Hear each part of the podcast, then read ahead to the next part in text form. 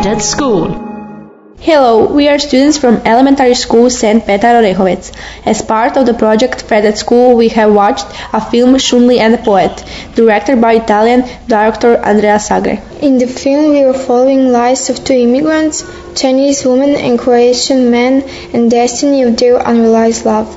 This film has won many awards and Croatian Rade Šerbedžija had an important role. This is what we think about the film. I like the film because it was about love between man and woman that couldn't realize and that can happen in real life too. I didn't like the film because their love ended so unrealized.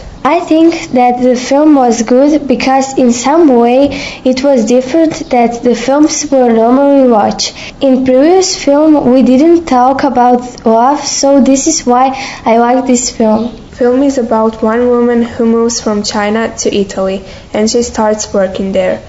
All the time she was separated from her son and with her work she tried to pay all her debt so she can bring her son to Italy.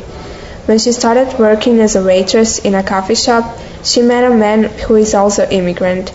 He was born in Croatia, but he's been living in Italy for 30 years now, and his friends don't think of him as an immigrant anymore. They spend time together and become really close, but their friends don't agree with it, and their love story doesn't end well. Shun Li is a girl with kind heart. She's friendly, but she can't be too friendly because she must behave how they told her if she wants to see her son again.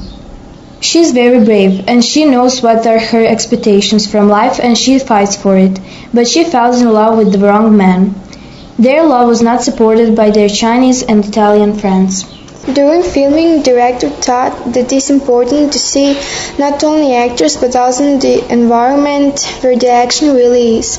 We have seen the whole Venice lagoon, buildings, sea, and we could often see the beach where Shun Li walked with friend. The film was interesting and I liked the architecture of the area because buildings in the lagoon were built on pillars.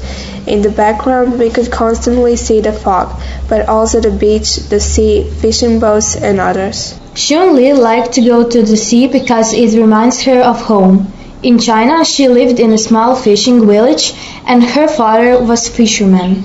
I liked the music in the film because it evoked where is the action happening in that moment. When they portrayed the Chinese, it was like we are in China, and while we watched the Italians, it was different and in their style. In the end, lead actor dies and Shun Li gets his letter where he wrote that he's leaving her his cottage, which she puts on fire in the end. I didn't see Lagoon Venice and Venice as it's shown in the movie. I didn't expect so many immigrants, prejudice, and it surprised me that it is so different from what I have imagined. Message of this film is that we should respect other people regardless of their race or ethnicity. These were our impressions on the film Shun Li and the Poet. It was the last film in the project Fred at School. Greetings from elementary school St. Peter Orehovec from Croatia by Gabriela, Antonia, Martina, Veronica, Tina, Ivana, and two Nicolinas. Fred at School, building new audiences for European cinema.